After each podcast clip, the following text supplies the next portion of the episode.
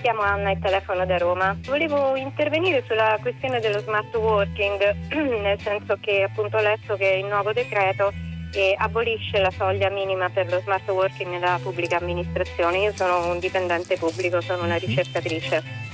E, e questa questione, al di là ovviamente insomma, del, dell'aspetto personale, eh, mi, lascia, mi ha lasciato molto perplessa perché Innanzitutto eh, diciamo, l'abolizione della, mh, delle soglie in questo smart working eh, emergenziale e, e, diciamo, comporta che mh, dall'oggi al domani, cioè da, da oggi a lunedì, diverse eh, migliaia se non milioni di lavoratori della pubblica amministrazione dovranno tornare a lavorare in presenza e questo comporterà sicuramente diciamo, un aggravio del trasporto pubblico. Io mi chiamo Zanna Chiamo, chiamo, da Roma. Eh, volevo fare un intervento proprio sul tema delle disuguaglianze e delle disuguaglianze connesse al mondo del lavoro e principalmente al tentativo che fa il recovery del Presidente Draghi di eh, offrire occasioni di lavoro. Io lo chiamo tentativo perché anche se nel recovery c'è un'ampia parte che è dedicata al lavoro giovanile, in realtà noi siamo ancora diciamo, all'antico eh, pentagramma di promesse che però non vengono con questo piano realizzate.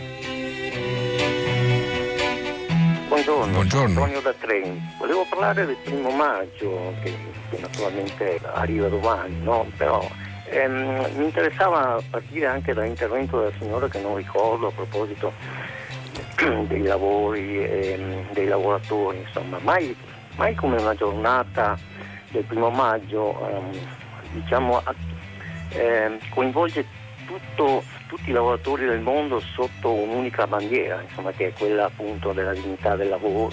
Dunque una giornata meravigliosa insomma, che io mm, ritengo sia indispensabile ricordare non solo per far festa ma anche per un significato appunto del, del ieri, e de, dell'oggi e del domani.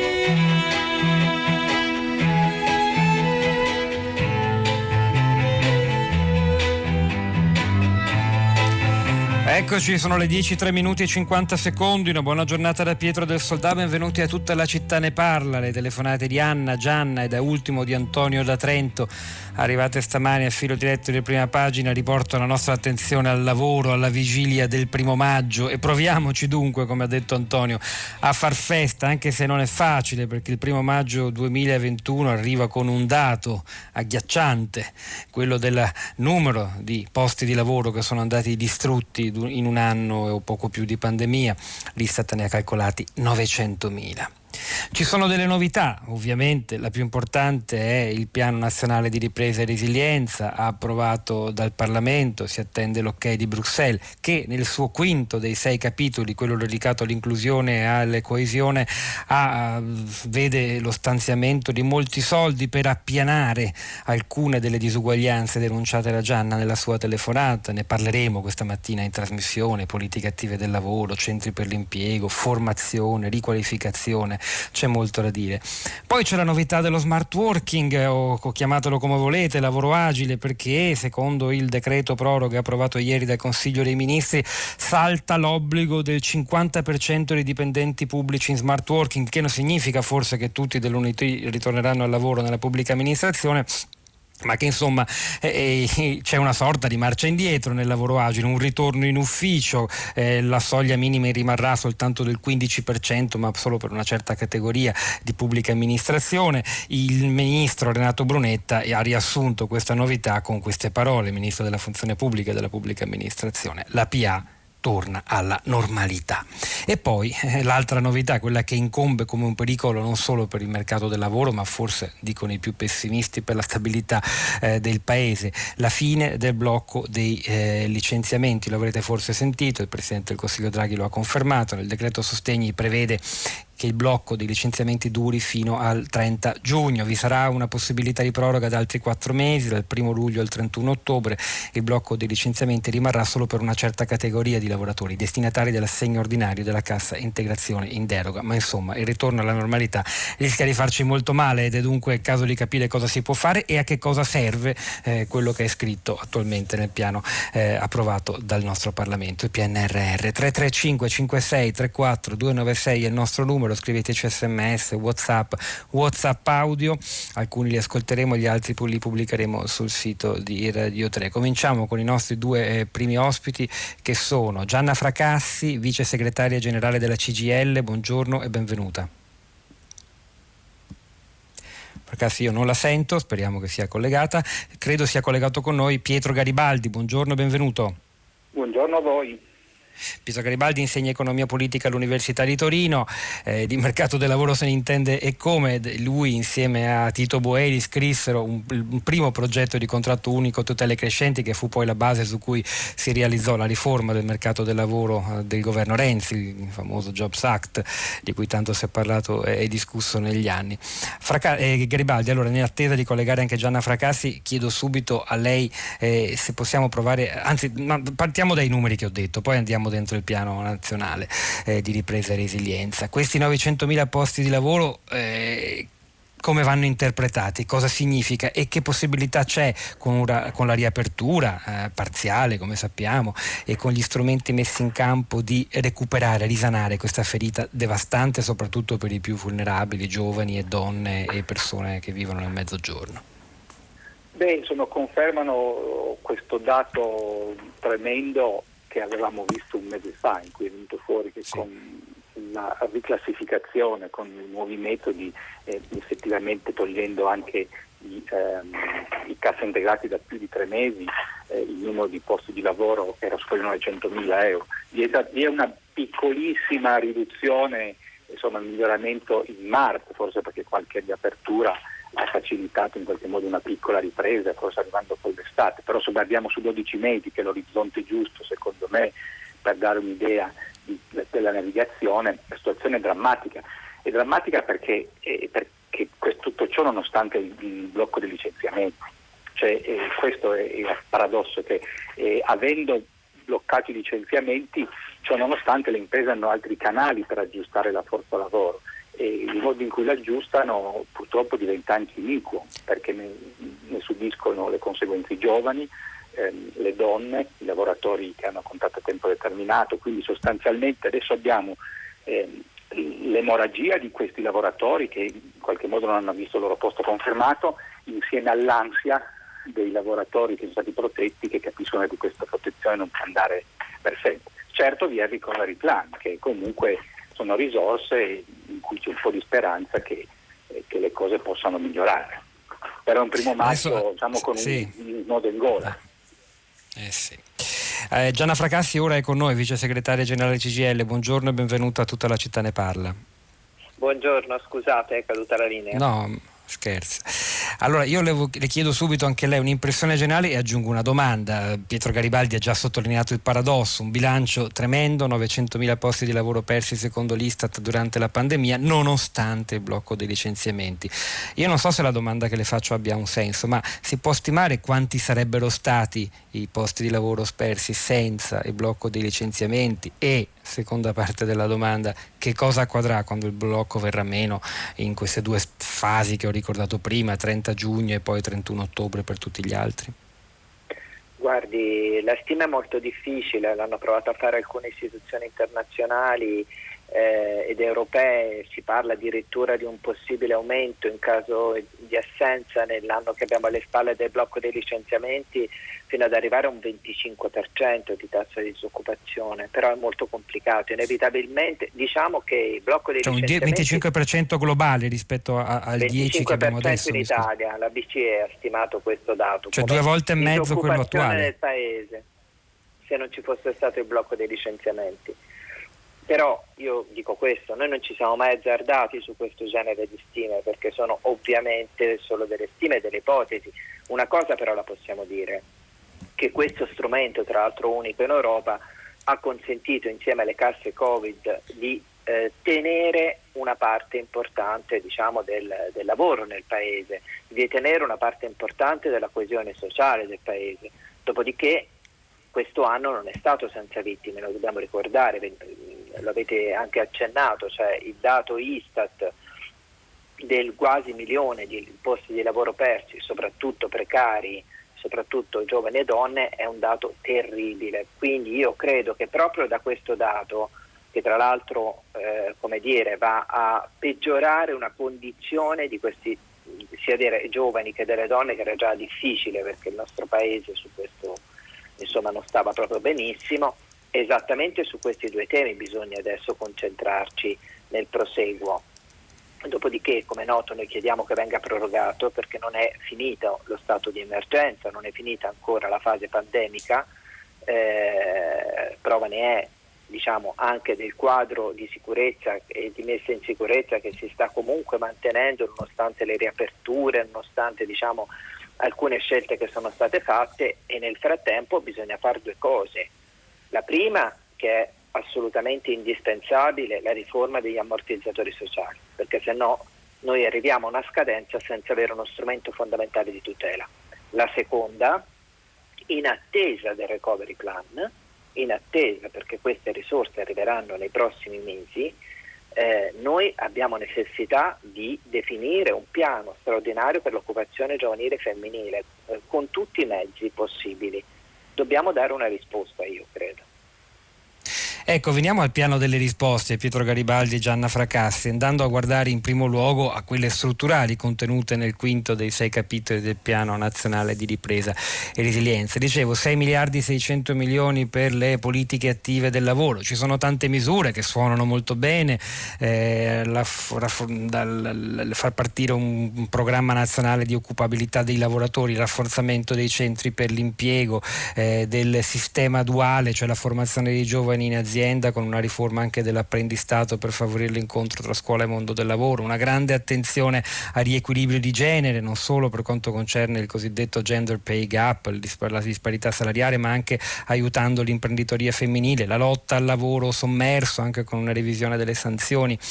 E, e, e così via, mm, cose molto importanti anche per andare incontro a un altro dato che ha sottolineato molto bene Marco Tarquino durante la rassegna stampa di stamattina a prima pagina, cioè il mismatch di, della mancanza di, offer- di, equilibrio tra domanda e offerta di lavoro, il disallineamento, vi sono posti di lavoro che eh, l'attuale bacino di persone in cerca non possono ricoprire perché non hanno le competenze adeguate. Questo è un problema che esiste da tempo e che si è ulteriormente aggravato durante la pandemia. Eh, Pietro Garibaldi, ripartiamo da lei. La soddisfa quello che è contenuto nel piano, che tutti gli ascoltatori possono andare anche a leggere. È una lettura no, non tecnica, non difficile, eh, direi che forse eh, vale la pena farla, visto che è un po' l'agenda di ristrutturazione del paese per i prossimi anni. Garibaldi. Sì, sono, sono, tutte cose condivisibili e quindi e che sì. desideriamo e che devono essere eh, fatte, che richiedono risorse, questa volta in parte ci sono. E quindi tutti quanti siamo, penso, favorevoli a rivedere gli ammortizzatori sociali e a rafforzare le politiche attive. Eh, quello, eh, purtroppo dobbiamo anche accettare che questi processi che vanno messi in atto quanto prima eh, non hanno una risposta immediata, sono eh, processi che rispondono a eh, problemi strutturali del mercato del lavoro che non si risolvono in sei mesi. Quindi questa è ehm, la, la, durezza della situazione, perché per eh, invertire la situazione attuale ci vuole un grosso aumento della domanda di lavoro, sia di, eh, che arri- può arrivare dal settore privato se ci fosse un po' di, ri- di ripresa e dal settore pubblico, però fino a un certo punto che vorrebbe dire assunzioni nel pubblico impiego. Nel frattempo queste riforme, che sono assolutamente da fare, in particolare le politiche attive, i centri dell'impiego in Italia sono assolutamente inefficienti e sotto, eh, sottodimensionati, eh, vanno messe in essere, ma l'effetto è pluriennale Gianna Fracassi, una sua opinione generale e, magari concentrandoci ancora un po' di più sui centri per l'impiego. Che, chi, chi, non li conosceva li ha scoperti quando si è stato introdotto il reddito di cittadinanza perché erano diventati uno dei gangli vitali di quella riforma, il cui esito insomma sappiamo qual è stato, utile per frenare e arginare la povertà soprattutto nei mesi della pandemia, non certo per creare nuovi posti di lavoro. E, chi, che ne pensa? Si poteva ottenere di più? Certo i tempi sono lunghi e nel frattempo cosa si può fare per arginare quella vera e propria bomba sociale che si annuncia se le date del blocco di licenziamenti, della fine del blocco di licenziamenti verranno confermate? Ma allora sicuramente eh, cioè, stiamo parlando di centri per l'impiego, la necessità di rafforzamento sì. credo che sia sotto gli occhi di tutti, insomma è come dire un evergreen, un problema che abbiamo e sul quale dobbiamo collocare risorse e anche fare interventi. Io segnalo due cose sull'elenco che lei ha fatto. Ci sono tutta una serie di interventi, chiamiamoli così, che potrebbero essere lavoro intensive, penso a tutte le infrastrutture sociali, a tutti quegli interventi che potrebbero determinare lavoro, ma hanno un piccolo problema. Da un lato il fatto appunto la tempistica che è un po' spostata, lo ricordava Garibaldi poco fa, in secondo luogo che necessitano di spesa corrente e questo il PNRR non fa spesa corrente. Per essere chiari, faccio un esempio, c'è un obiettivo molto importante sugli asili nido, si spendono 4 miliardi a rotti per aumentare, arrivare perlomeno, speriamo, alla media del 33%, ma se noi non collochiamo anche risorse ordinarie perché dopo la costruzione fisica ci sia anche dire, eh, la costruzione sociale nel senso determinino il lavoro, noi abbiamo fatto solo una parte. Quindi il tema dell'effettività di una serie di quelle misure attraverso anche le risorse nazionali è un tema centrale e questo noi l'abbiamo posto sul DEF. Seconda questione, eh, è sicuramente molto rilevante il fatto che si provi a affrontare eh, il mismatch. Io segnalo un tema però perché se no è un argomento che eh, come dire, sembra che nostro, nel nostro paese ci sia una condizione da questo punto di vista collocabile o nella responsabilità del sistema di istruzione, forse in parte sarà così, ma segnalo un punto che il mercato del lavoro per effetto delle due grandi transizioni e anche delle, delle, degli investimenti contenuti nel PNRR eh, ehm, sta cambiando molto rapidamente. La digitalizzazione e la trasformazione green comportano una riconversione in parte dei lavoratori che sono oggi al lavoro, in parte la ridefinizione anche come dire, di, dei sistemi di istruzione e formazione più finalizzati su questi ambiti. Sì. La dico meglio, ci saranno lavori e continueranno a esserci lavori che oggi, come dire, sono minimali non, o addirittura in molti casi eh, non, non, ci sono neanche. Quindi noi dobbiamo affrontare questo tema, è una corsa contro il tempo. Terza questione, eh, lo ribadisco, mh, proprio per la tempistica del Piano Nazionale di Ripresa e Resilienza, noi abbiamo bisogno di dare risposte di lavoro adesso. In parte verranno dal sistema privato, ma dovranno essere anche risposte che verranno dal sistema pubblico.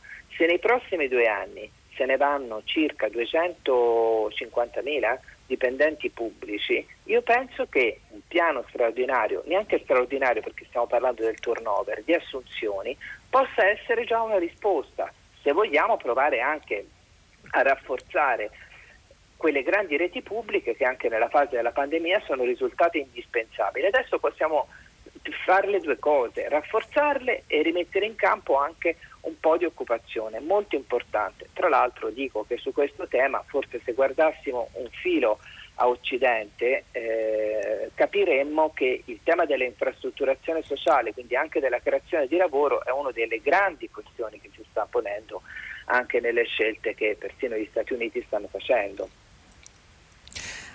E il nostro ascoltatore Gerardo al 335-5634-296 ci chiede di aggiungere al dato agghiacciante sui posti di lavoro persi, 900.000 in un anno, quello di chi è morto per lavoro, 1270 secondo INAIL, di cui un terzo per Covid, il più 16% rispetto all'anno precedente. Dato sì, davvero che la fa gelare, fa gelare, il sangue. Ci sono due nuovi ospiti collegati con noi eh, eh, che sono Anna Soru, ricercatrice economica e presidente di ACTA, che è Associazione dei eh, Freelance Science, lavoratori della conoscenza, professionisti indipendenti, autonomi, partite IVA. E credo sia collegato con noi anche Luigi Scordamaglia, consigliere delegato di Filiale Italia. Filiale Italia è una rete che unisce migliaia di imprese nel settore alimentare. Buongiorno e benvenuto anche a Scordamaglia. Buongiorno a entrambi. Buongiorno, buongiorno a voi. Buongiorno. Eccovi. Prima di venire da voi, un'ultima battuta a Pietro Garibaldi, se ancora proprio due minuti, perché digli una cosa che era emersa anche nel dibattito della prima pagina. Allora, il, il contratto unico tutele crescente approvato nel 2015 durante il governo sì. Renzi si è avvalso anche di una potente eh, riforma degli, degli, sgravi contributivi, quindi un incentivo certo. all'assunzione, eh, che era proprio la gamba su cui si reggeva, altrimenti non sarebbe stato in piedi, non avrebbe avuto i numeri che invece ha avuto. E bisogna insistere di più anche su questo in questo momento, lo chiedeva mi pare proprio Gianna, l'ascoltatrice nel, nella telefonata. La, manca il, questo aspetto? No, quindi la riduzione per i nuovi acquisti in generale, quindi c'è la dimensione, la parte di riforma sì. fiscale che nel recovery plan è uno degli assi in qualche modo, eh, mi aspetto esatto. che, che, debba essere una riduzione strutturale, non solo temporanea, che è stata molto importante, la domanda di lavoro rispose drammaticamente alla riduzione eh, degli oneri contributivi per le nuove assunzioni. Questa è una lezione di quegli anni, ovviamente c'era anche un PIL che andava un pochino meglio, ma ehm, quello che deve avere il coraggio di fare è di rivedere la tassazione per ridurre in maniera strutturale la tassazione sul lavoro. E questa è, è, la vera, se vogliamo, riforma che ci auguriamo che possa essere fatta nei prossimi mesi, perché se dovessimo davvero arrivare con una riduzione importante del costo del lavoro, la differenza tra il costo del lavoro delle imprese e quanto prendono i lavoratori, eh, indubbiamente la domanda di lavoro risponde. Questo però non può essere fatta tutta in deficit, queste sono scelte politiche non semplici, perché eh, ovviamente rivedere la tassazione, abbassare sul lavoro vuol dire aumentarla da qualche altra parte, in parte. Questa è, è la cosa che non vogliono sentirsi dire spesso le forze politiche. Eh, sarà il tema anche politicamente più scottante, però insomma se guardiamo quello che sta facendo Biden negli Stati Uniti, a proposito parleremo dei 6 mila miliardi complessivi stanziati per sostenere l'economia e la società americana in difficoltà, ma anche del prelievo fiscale in aumento, insomma lì certo c'è più libertà d'azione in America una volta che si raggiunge eh, il, la Casa Bianca. E da noi il governo di unità nazionale rive, renderà molto difficile fare qualcosa del genere e tuttavia il tema rimane decisivo, insomma Garibaldi Garibaldi lo può confermare, senza, senza un intervento sul costo del lavoro eh, rischia di sfumare eh, nel nulla qualunque tentativo di rilanciare l'occupazione con strumenti normativi nuovi. Io vi ringrazio, so che sono impegnati entrambi in riunioni e, e Fracassi e Pietro Garibaldi e passiamo il testimone virtualmente ai nostri due nuovi ospiti, Anna Soru, allora a rappresentanza di un mondo che è stato sicuramente tra i più penalizzati perché, eh, perché senza garanzie contrattuali i primi a saltare sono i freelance, quelli che lavorano per lo più in partita IVA e che hanno visto vanificarsi moltissime possibilità di lavoro, in particolare nel settore della conoscenza e dello spettacolo, ne abbiamo parlato molte volte, la cosa sta molto a cuore a noi di Radio 3. E c'è qualcosa tra le misure che prima sintetizzavo del quinto capitolo del Recovery Plan che eh, trova soddisfacente come contrasto alla, a questo mercato uh, duale che vede sempre più in fondo chi sta in basso e non ha un uh, lavoro sicuro? Quindi non so che cosa ha sintetizzato tra queste misure. Eh, quello che ci aspettiamo. Che non lo ripeto per non, anno- non annoiare, ma sì, insomma certo. si va dal rafforzamento del sistema duale, ma questo riguarda più i ragazzi che stanno ancora nel mondo esatto. eh, della scuola, lavoro, lotta al sommerso eh, e gli incentivi in particolare all'imprenditoria femminile, quindi a quel comparto del lavoro autonomo che è ulteriormente penalizzato in quanto portato avanti da donne.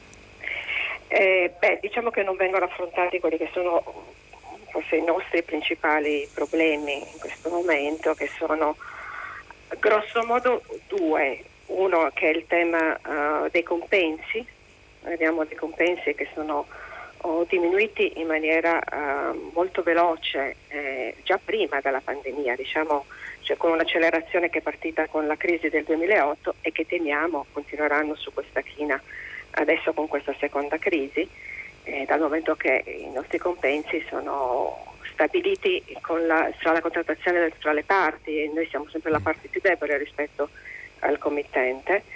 E il secondo tema è quello della, della vulnerabilità del welfare, cioè della, del welfare che è inadeguato, come d'altra parte la pandemia ha messo in evidenza in maniera molto chiara, cioè con uh, i vari interventi che ci sono stati eh, dopo la crisi Covid, i vari ristori, bonus eccetera, si è cercato di ovviare al fatto che mancasse un sistema di eh, ammortizzatori sociali.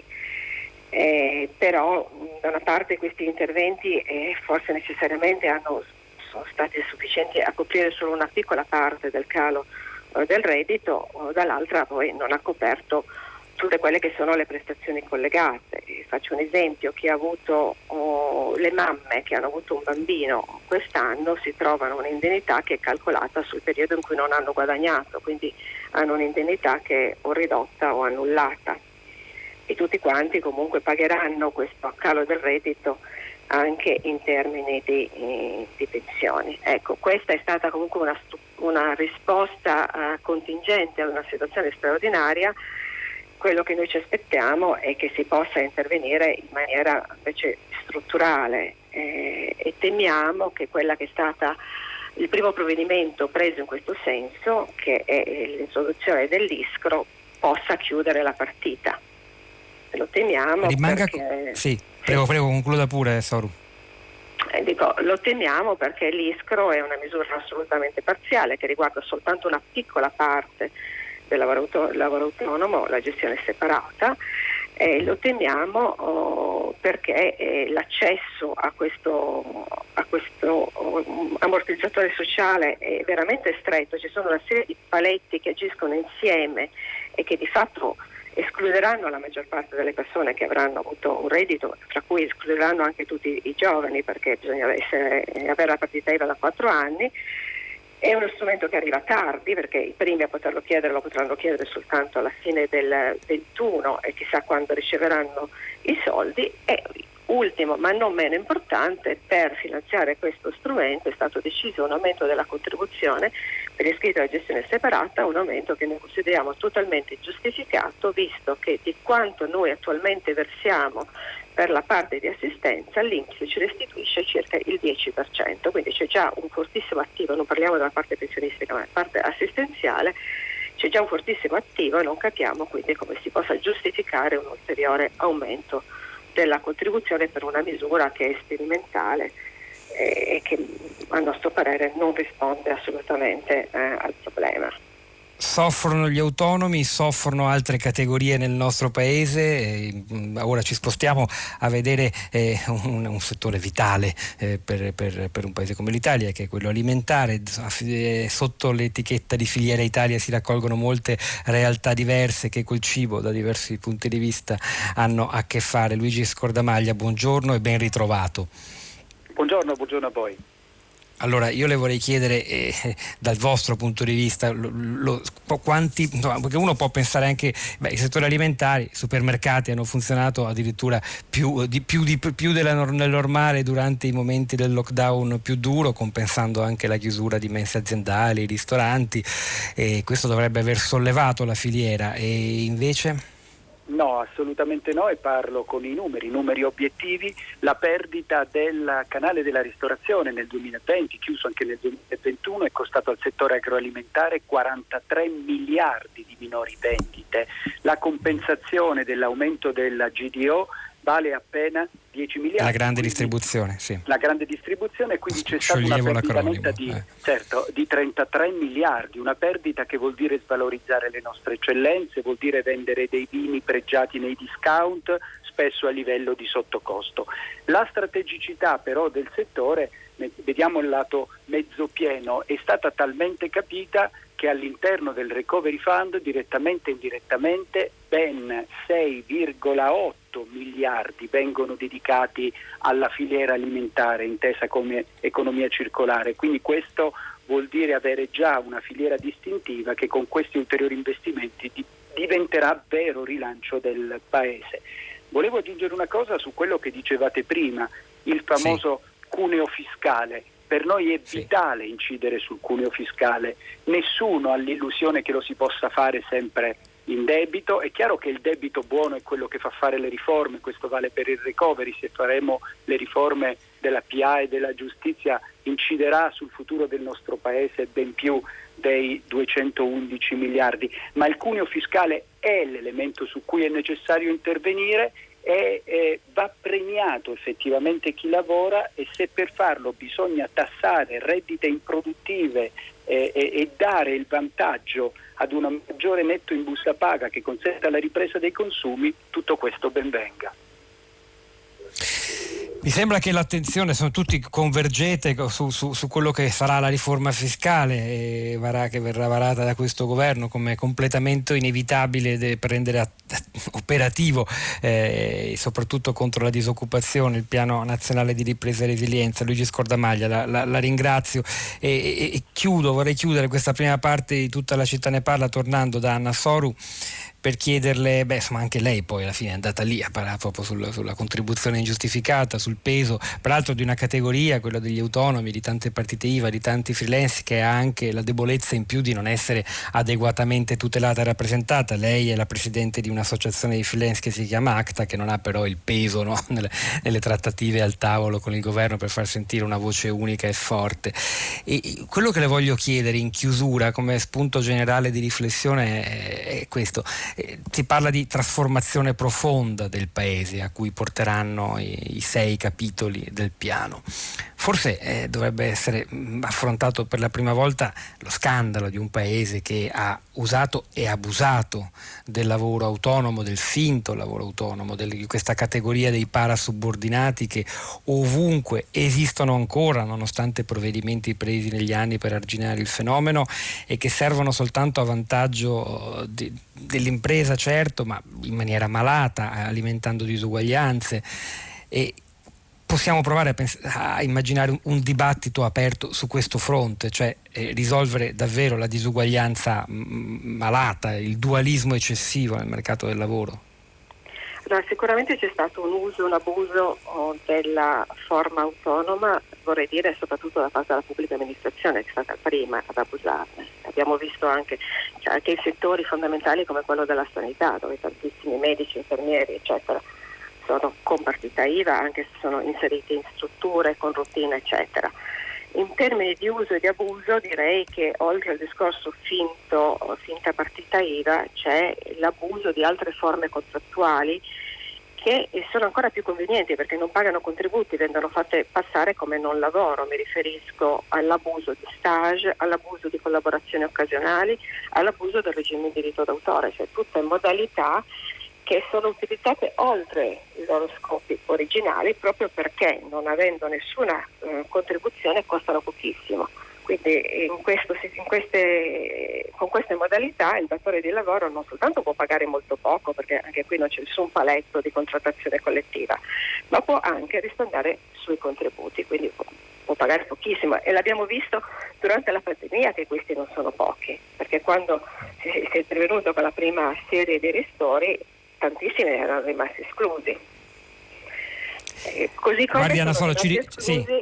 tanti sì, altri prego, prego, prego. Che, che, che, sono oh, su più posizioni lavorative. Cioè noi siamo in un mercato che è molto frammentato e in cui molto spesso per sopravvivere uno fa più cose. Ecco, mm. E abbiamo invece un welfare che è per scompartimenti stagni. Eh sì. eh, e che non, non è, adeguato, adeguato alla... No alla complessità della vita delle persone, esatto. soprattutto dei, dei, più giovani. Poi magari ci sono alcuni settori del lavoro precario, come quello dei riders e ciclofattorini. C'è un messaggio di Luciano da Roma qua davanti che anche grazie all'attenzione dedicata dai media, al fatto che sono visibili nelle nostre città, hanno ottenuto qualcosa. Sappiamo che alcuni colossi di quel settore hanno trasformato quel rapporto appunto il parasubordinato di finta partita IVA, come ha detto Soro, in qualcosa di diverso e più stabile, ma insomma il tema rimane ed è gigantesco. E l'abbiamo raccontato tante volte negli anni e ci dovremo evidentemente ritornare. Poi c'è un messaggio di Luisa che voglio leggere. Tanti giovani adulti in buona salute, disoccupati, cassi integrati, percettori del reddito di cittadinanza, perché non vengono impiegati nelle tante attività e lavori di cui c'è necessità, manutenzione del territorio, delle città? Eh, beh, posso dire, anche se non è proprio la stessa cosa, che tra le misure per donne e giovani contenute nel piano di ripresa e resilienza c'è anche il potenziamento del servizio civile universale per diffondere il valore della cittadinanza attiva e le le competenze trasversali dei giovani e sta proprio dentro le politiche attive del lavoro, cui, finanziato con quei 6 miliardi e 600 milioni messi a disposizione eh, dall'Europa e speriamo che arrivino tutti. Noi ora continuiamo in musica, vi dico subito che tra un quarto d'ora circa, i 50, andremo negli Stati Uniti per vedere come si sta muovendo su questo terreno con certo maggior libertà di azione e molti più soldi il presidente Joe Biden. Però dicevo, continuiamo in musica con una amara considerazione sulla precarietà del lavoro, caratteristica molto attuale, con un ritmo sostenuto per questa ballata di Gian Maria Testa che, che si intitola Cordiali saluti dall'album Vitamina del 2011 e con l'artista piemontese scomparso prematuramente nel 2016 ci piace oggi ricordare la giornata internazionale del jazz. Gian Maria Testa, cordiali saluti.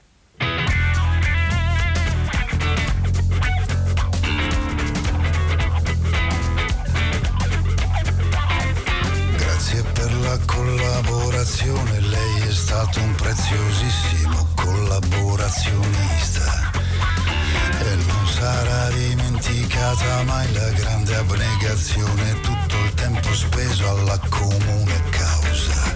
E sempre nel futuro, ne può star sicuro, si terranno in conto gli alti insegnamenti.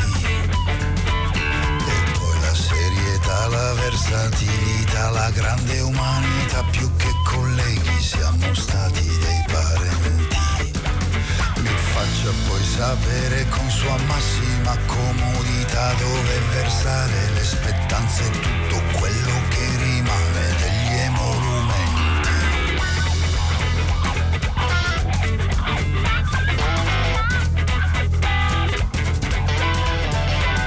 Noi si voleva fare anche una festa, niente di così particolare, giusto un sa la sua riservatezza e l'idiosincrasia qualunque forma o gesto di saluto. Qualcuno l'ha pensata prepotenza, ma è soltanto perché non l'ha veramente conosciuto. Così hanno incaricato me di tutti quello che l'è stato sempre nel lavoro, il collaboratore più fidato. E non si incomodi a passare che provvederemo noi a farle avere effetti personali e tutto quanto quello che ha lasciato.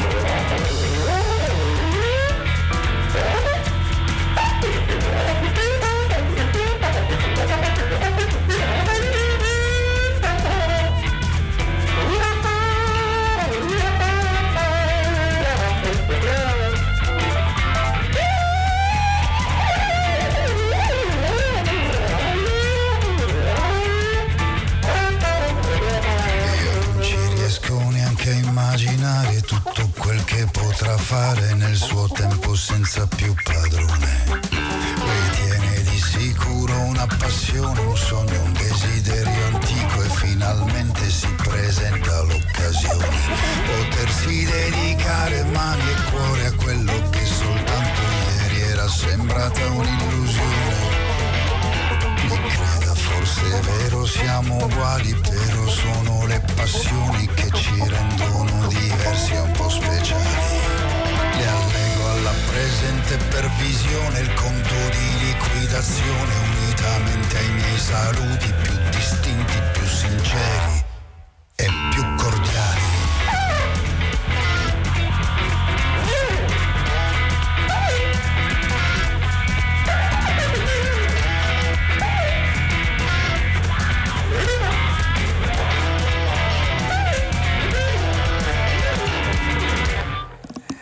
Grazie per la collaborazione, lei è stato un preziosissimo collaborazionista, la lettera di licenziamento in musica di Gian Maria Testa, il brano è Cordiali saluti, è il momento delle vostre reazioni, del dibattito in rete sul tema di oggi, qui a tutta la città ne parla, la vigilia del primo maggio, Sara Sanzi, a te la parola. Ciao Pietro, buongiorno. I nostri ascoltatori oggi ci offrono un ulteriore spunto, un spunto, uno spunto che hai dato tu stesso in trasmissione poco fa. Ci parlano, cioè sia su Twitter che su Facebook, ci chiedono di non dimenticare le tante purtroppo morti sul lavoro. Lo fa Lucrezia, per esempio, su Twitter che scrive, ci racconta di un incidente nel cantiere del polo logistico di Amazon di Alessandria. Ci parla di un morto e cinque feriti e scrive la dignità del lavoro passa anche dalla sicurezza dei lavoratori. Lavori.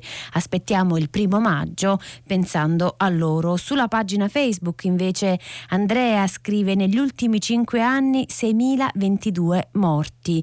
Una strage silenziosa come se fossero caduti 10 Boeing 737. Ma sentiamo cosa hanno da dirci anche gli ascoltatori che questa mattina si sono messi in contatto con noi attraverso il numero 335 5634 296. La prima telefonata arriva da Torino ed è Alice. Buongiorno Alice.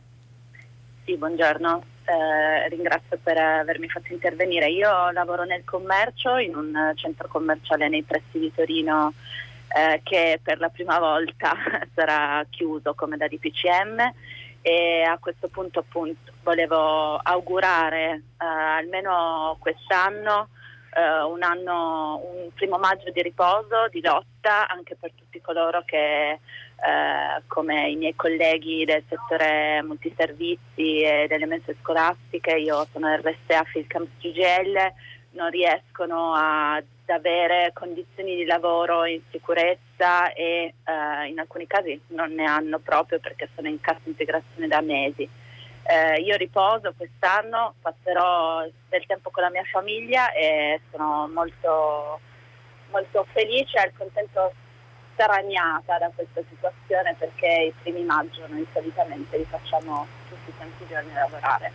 Grazie Alice, grazie per questa sua testimonianza. Lo slogan del primo maggio di quest'anno è l'Italia sicura con il lavoro. Ha citato la sicurezza, ricordiamo che proprio il 28 aprile, due giorni fa, è stata la giornata mondiale dedicata alla sicurezza e alla salute sul lavoro. Continuiamo ad ascoltare le vostre voci, messaggi arrivati al 335 56 34 296.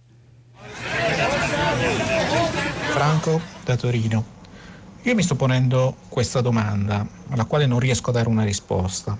Eh, sappiamo benissimo che la pandemia ha eh, inevitabilmente esasperato una crisi del mondo del, del, del lavoro, ma il punto è quanti sono realmente i posti di lavoro che perderemo de, da imputare al Covid e quanti invece sono, arrivano da un pregresso di una visione miope sul mondo del lavoro che cambia e non si è riusciti a intercettare questo cambiamento. Grazie. Ed evidentemente sul piano del dibattito si intersecano delle urgenze che sono impellenti e come ricordava l'ascoltatore invece delle, delle debolezze ataviche del nostro sistema del lavoro. È assolutamente un caso, ma arriva da Torino anche il prossimo ascoltatore, Torino città operaia, Piemonte, che è anche la regione di Gianmaria Testa. E Luca, buongiorno Luca. Buongiorno, eh, cioè una, complimenti per la trasmissione, avete una grande audience, soprattutto qui da Torino. Ma io eh, sul, sul, tema di oggi, che è molto interessante, volevo porre la questione sulla, sul, del mercato del lavoro sul lato della domanda, perché è un aspetto che forse non si indaga a sufficienza. So, io appunto a Torino so, negli anni 70, 80 c'era un, un, da, come classe imprenditoriale c'era un, una grande mm, eh, quantità di aziende che lavoravano nel settore automotive come nelle catene di fornitura, quindi c'era proprio una passione un, da, da, parte del, insomma, de, della classe eh, imprenditoriale a creare, a costruire aziende, a mettere su aziende, perché c'era la concreta possibilità di, di, guadagnare. Questa esperienza è andata poi sfumando con la globalizzazione secondo me bisognerebbe un po' incentivare, insomma, riprendere questo gusto alla, all'investire su attività concrete piuttosto che fare finanza come invece la grossa azienda sta facendo ultimamente. Insomma.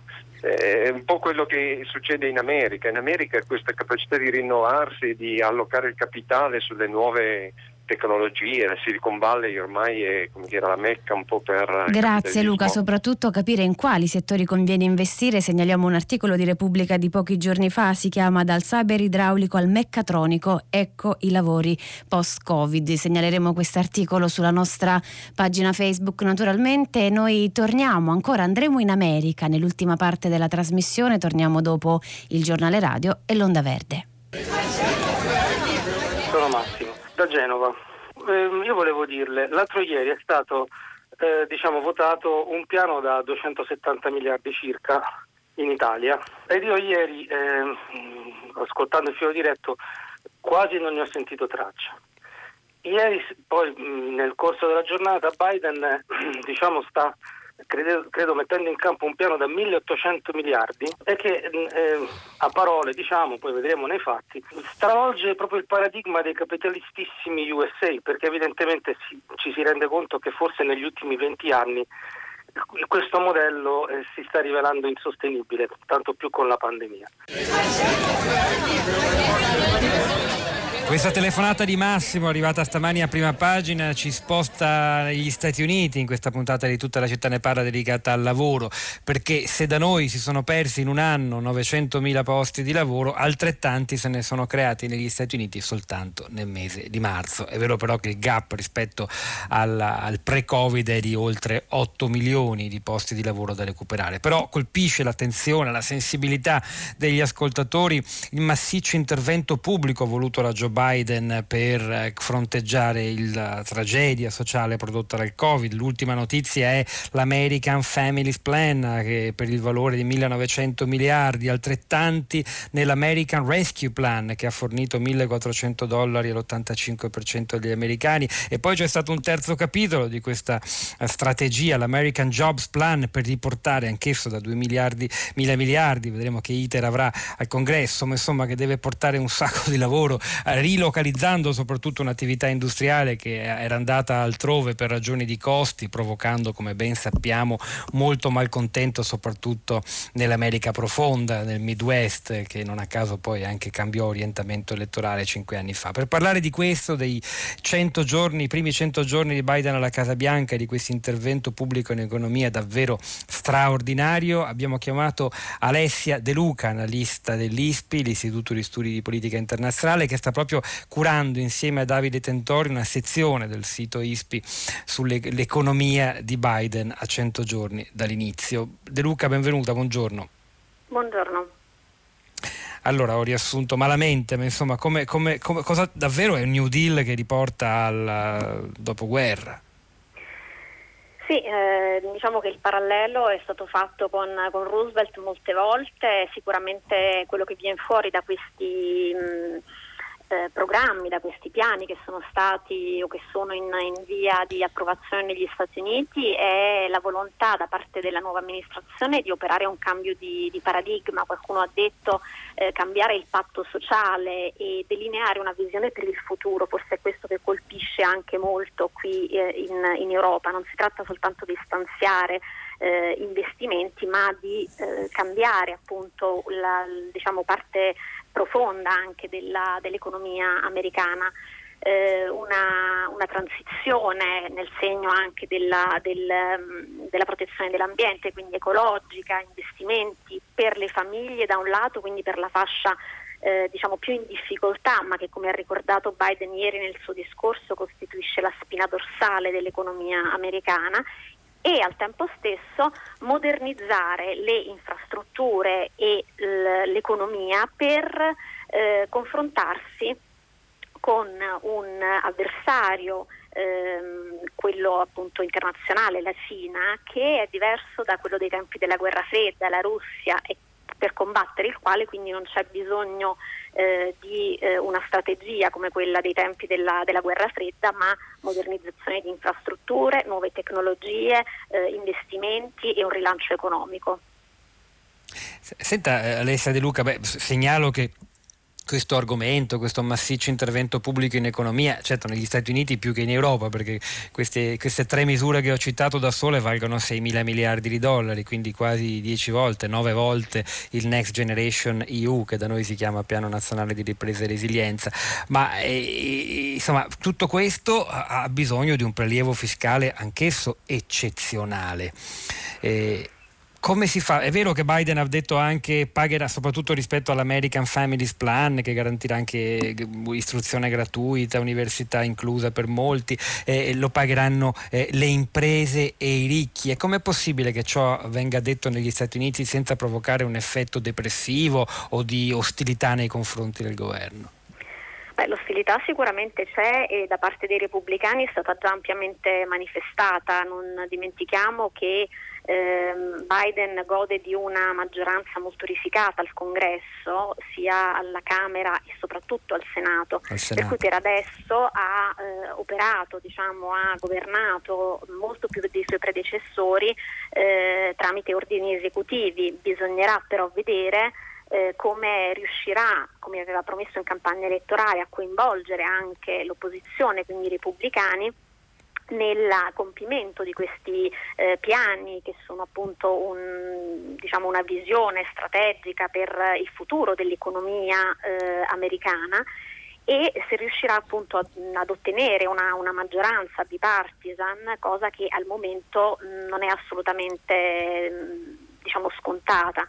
Eh, il cambio di paradigma si è visto anche perché, eh, come, come, dicevi tu, il, c'è la volontà di far pagare eh, una, di aumentare le aliquote alle, alle aziende e di ehm, prelevare appunto una, una, parte dei fondi che serviranno per eh, aiutare le famiglie e l'ammodernamento delle infrastrutture alle, alle corporate che fino adesso, secondo Biden, non hanno pagato eh, abbastanza eh, per aiutare appunto la, la, l'economia del paese. Questo è uno dei punti più controversi perché, perché i repubblicani hanno già eh, fatto presente che questo mh, causerà, secondo loro, un rallentamento dell'economia, sarà sicuramente una, una, una battaglia che si combatterà alla Camera e al Senato.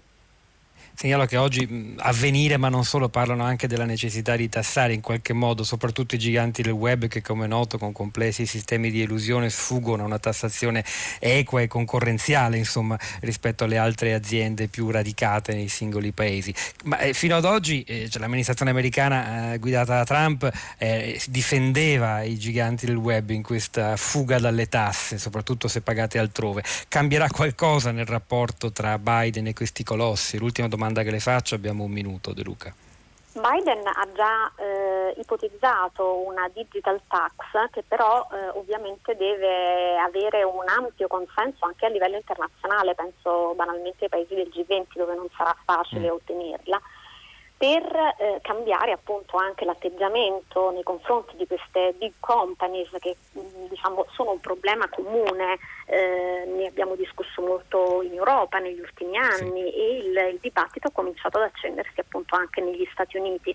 Se riuscirà anche in ambito internazionale eh, a guidare in qualche modo il, il, cambiamento che è quello che in questo momento gli Stati Uniti stanno cercando di fare, eh, non soltanto in, in, riguardo le big companies, ma penso anche per esempio al cambiamento climatico, il vertice di, di qualche giorno fa e forse dovremmo aspettare qualcosa in più di 100 giorni.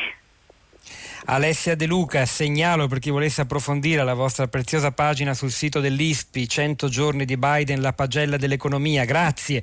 Noi ci fermiamo qui, è momento di Radio Tremondo. Hanno lavorato a questa puntata di tutta la città ne parla Paola Braia, la parte tecnica, al suo fianco Piero Pugliesi in regia, Sara Sanzi e Pietro del Soldà a questi microfoni, poi la nostra curatrice Cristiana Castellotti e Cristina Falocci che vi auguro un buon fine settimana. Ci risentiamo lunedì mattina alle 10.